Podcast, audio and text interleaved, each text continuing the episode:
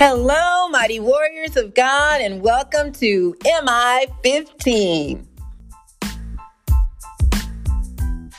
Today is Tuesday, June 6, 2023, and this is day 1903 of our journey together. Thank you so, so much for tuning into our podcast. My name is Jackie, and welcome, welcome, welcome to you. So let's go ahead and get started. Father, we glorify you and honor you. There is none like you. You are so loving, so kind, so generous, so merciful, and you show us such grace. Thank you, Lord, for helping us to share that same unconditional love with others. I thank you, Father, for comforting the brokenhearted and healing the sick and blessing those who may be in financial need. I ask, my Lord, that you will speak today, that it be all about you and not about me. In Jesus' name, Amen. Glory to God, everybody. Thank you again for tuning in. Today's mes- message is unconventional.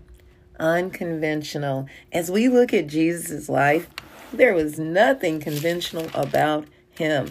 We're going to take a look at a couple of things that happened along his journey and how he handled it in a way that may come across as different um, unconventional. We're coming out of Luke chapter 8, verses 40 through 56. Luke 8, 40 through 56. And it says, Now when Jesus returned, a crowd welcomed him, for they were all expecting him. Then a man named Jairus, a synagogue leader, came and fell at Jesus' feet, pleading with him to come to his house because his only daughter, a girl about 12, was dying. As Jesus was on his way, the crowds almost crushed him, and a woman was there who had been subject to bleeding for 12 years. And when a woman was in that state, uh, menstrual periods, she was considered unclean, and there was ceremonial washing things she had to do before she could even be out in the public. So she had been suffering with this issue of bleeding for 12 long years. But no one could heal her. She came up behind him and touched the edge of his cloak, and immediately her bleeding stopped. Who touched me? Jesus asked. When they all denied it, Peter said, Master, the people are crowding and pressing against you. He's saying, How on earth could you? There's so many people around. Any of them could have touched you, rubbed against you, or whatever. This is what I added there. Uh, but verse 46 says, But Jesus said, Someone touched me. I know that power has gone out of me. Then the woman, seeing that she could not be unnoticed, came trembling and fell at his feet in the presence of all the people, she told why she had touched him and how she had been instantly healed. And one thing that jumped out at me today that I've not noticed after reading this over and over, she did this in the presence of all the people. There is no shame when you have touched Jesus. It doesn't matter what anyone else thinks or what they see, who they see you as. It is a matter of you've encountered the Master. Ooh, glory. Then he said to her, Daughter, your faith has healed you. Go in peace. So you notice Jesus took time out and even talked to her and and called her daughter and that her faith you know what great faith she had that that healed her. Really she should not have even touched him in the state that she was in based upon the traditional laws. And you notice that Jesus took time out as he was on his way to heal Jairus' daughter. And he did not allow him being on the way to do that to stop and take time out for this woman's needs Verse 49 says, While Jesus was still speaking, someone came from the house of Jairus, the synagogue leader. Your daughter is dead, he said. Don't bother the teacher anymore. He's saying, Don't Don't even waste Jesus' time. She's gone. Hearing this, Jesus said to Jairus, Don't be afraid, just believe, and she will be healed. Many times, fear keeps us from having the faith that we need to believe in the healing or whatever it is that God is doing in our lives. When he arrived at the house of Jairus, he did not let anyone go in with him except Peter, John, and James, like his inner circle. And he knew where they stood. But others, it could it can contaminate what's going on. You need to have people there with you, whatever you're doing in your ministry, who also have faith. And if they're not quite there yet, continue working with them, building that up and teaching them, but they may not be able to go everywhere you go. All right. So only Peter, John, and James, and the child's father and mother. Meanwhile, all the people were wailing and mourning over her. Stop wailing, Jesus said. She is not dead, but asleep. They laughed at him, knowing that she was dead. But he took her by the hand and said, My child, get up. His child, you see that? the woman that was healed from the blood, daughter. Yeah, right? Her spirit returned, and at once she stood up. Then Jesus told them to give her something to eat. Her parents were astonished but he ordered them not to tell anyone what had happened. You know, so in the, the the chapters before or the scriptures before when the man was in the tomb and possessed by demons he said go tell everybody. In this case jesus says don't tell anyone. The time had not come yet. And so there are many reasons why but one is it just wasn't god's time yet right? So we just have to understand um, what it is and when God is saying speak and when He's saying be quiet. Point number one I love, love, love to experiment with to experiment with recipes. I like to change certain ingredients to experience a new taste. You know, for example, you know, I am not one who likes tuna salad. And for years, I'm talking over, oh my gosh, over 40 years, I've been I started off making tuna salad. And since I did not like it, I changed it and made chicken salad instead. Instead of adding tuna, I added chicken and changed the ingredients a little bit. So when I changed the I changed the recipe and created chicken salad.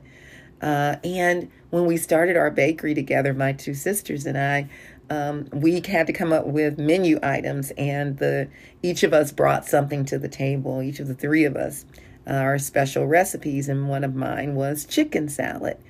And believe it or not, that became our best seller uh, at our bakery. Uh, as I said several years ago. Well, it must have been well, about 10 years ago. Uh, but that was our number one seller. And we couldn't even keep up with making it before it would sell out and people would be angry if they came down for lunch and we didn't have any. So many times i'd have to make two batches in a day.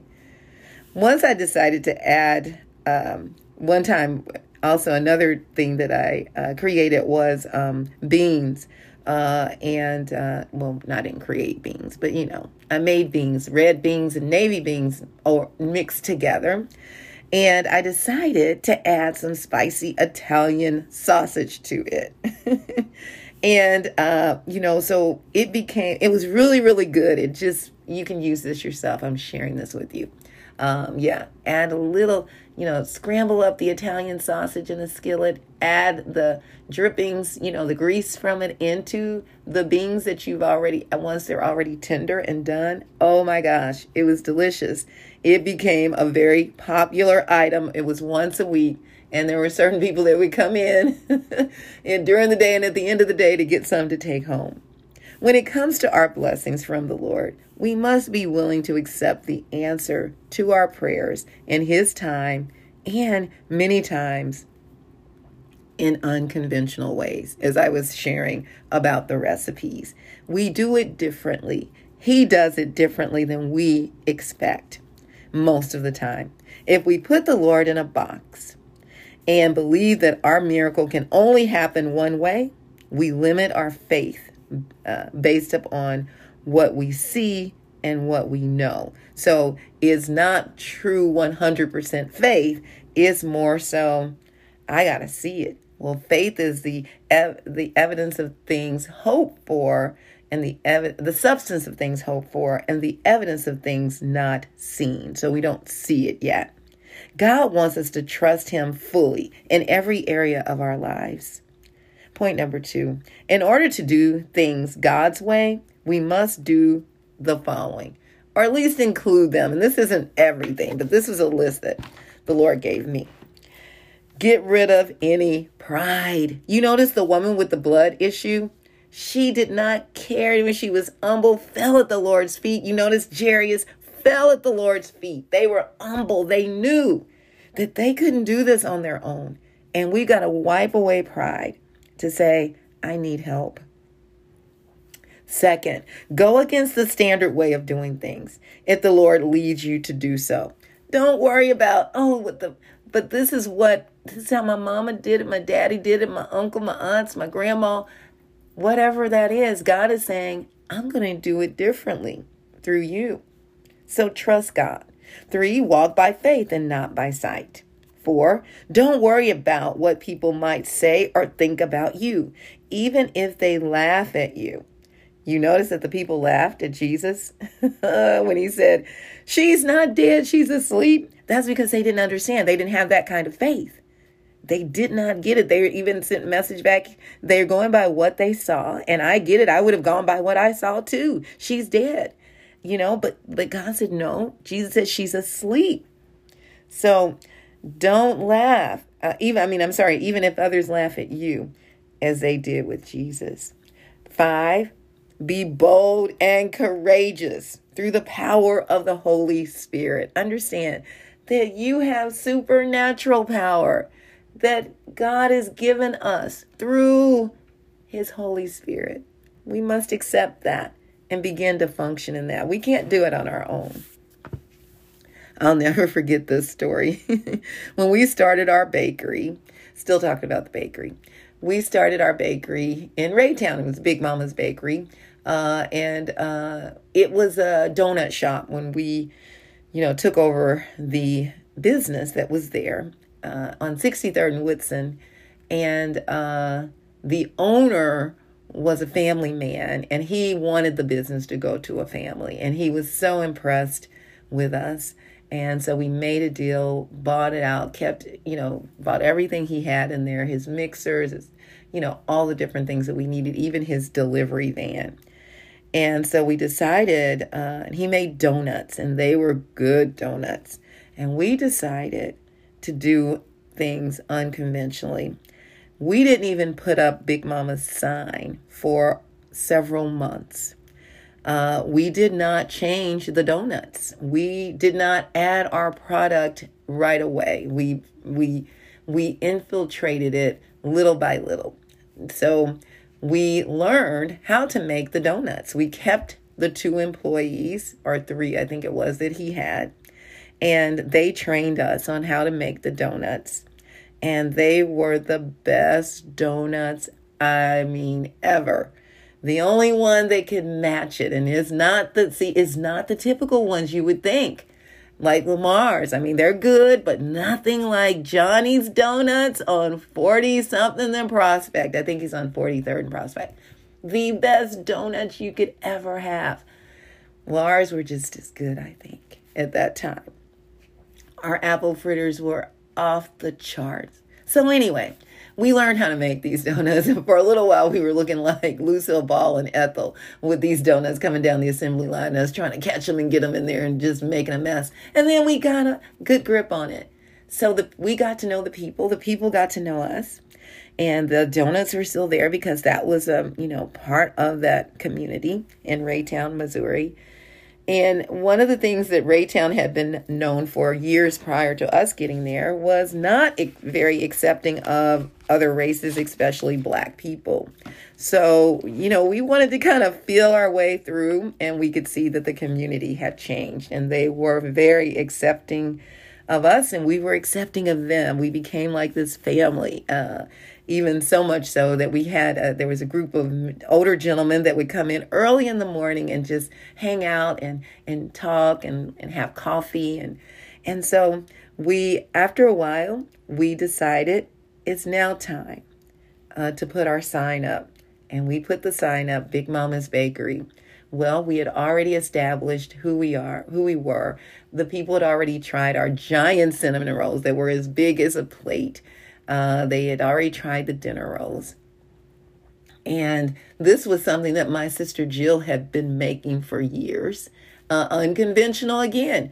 My young sister, my young, well, one of my youngest sisters, I have two younger sisters that live in North Carolina.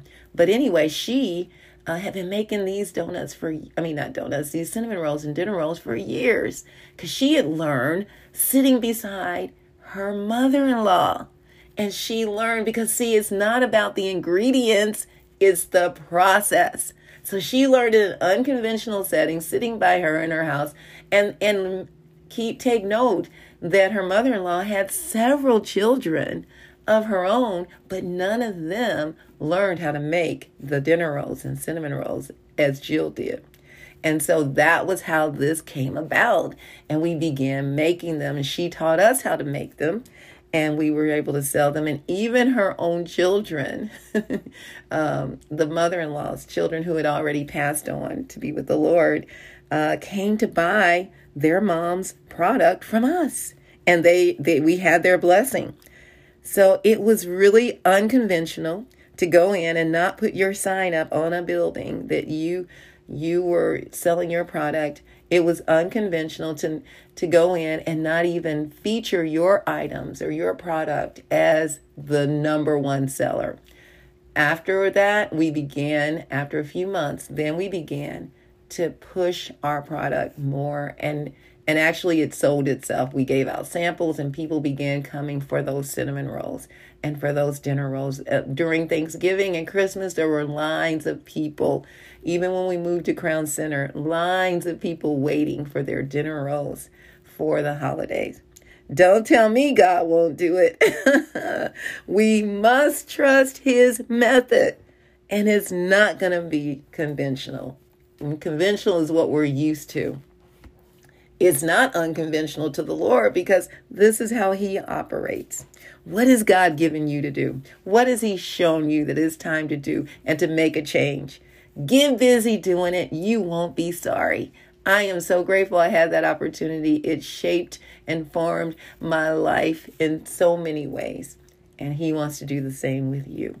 Now, if you don't know Jesus as your Savior, that would be the first step. Romans 10 and 9 says that if you confess with your mouth that Jesus is Lord and believe in your heart that God raised him from the dead, you will be saved. That is the goal, the ultimate right there. Nothing else is more important than spending eternity with Jesus Christ. I love you all so very much. May the Lord bless and protect you. May his face radiate with joy because of you. May he be gracious unto you, show you his favor, and give you his peace. In Jesus' name, amen. And remember, we can do all things through Christ who strengthens us. And don't forget to check us out on our website, JackieBuycksMinistries.org, J A C K I E, B like boy, U Y, C K S Ministries.org org. Check out the messages and please share them with others. And don't forget to check us out on tzonekc.org to learn more about what we're doing in the community, teaching our youth life skills, workforce skills, entrepreneurship development, peer mediation, and human and sex trafficking awareness, along with DIY projects. We are very grateful to each and every one of you for your prayers, support, and your donations. Thank you so much. All right, mighty warriors, go forth and make it an awesome day, fulfilling the purpose that God has given you. And I will talk to you later. Bye bye.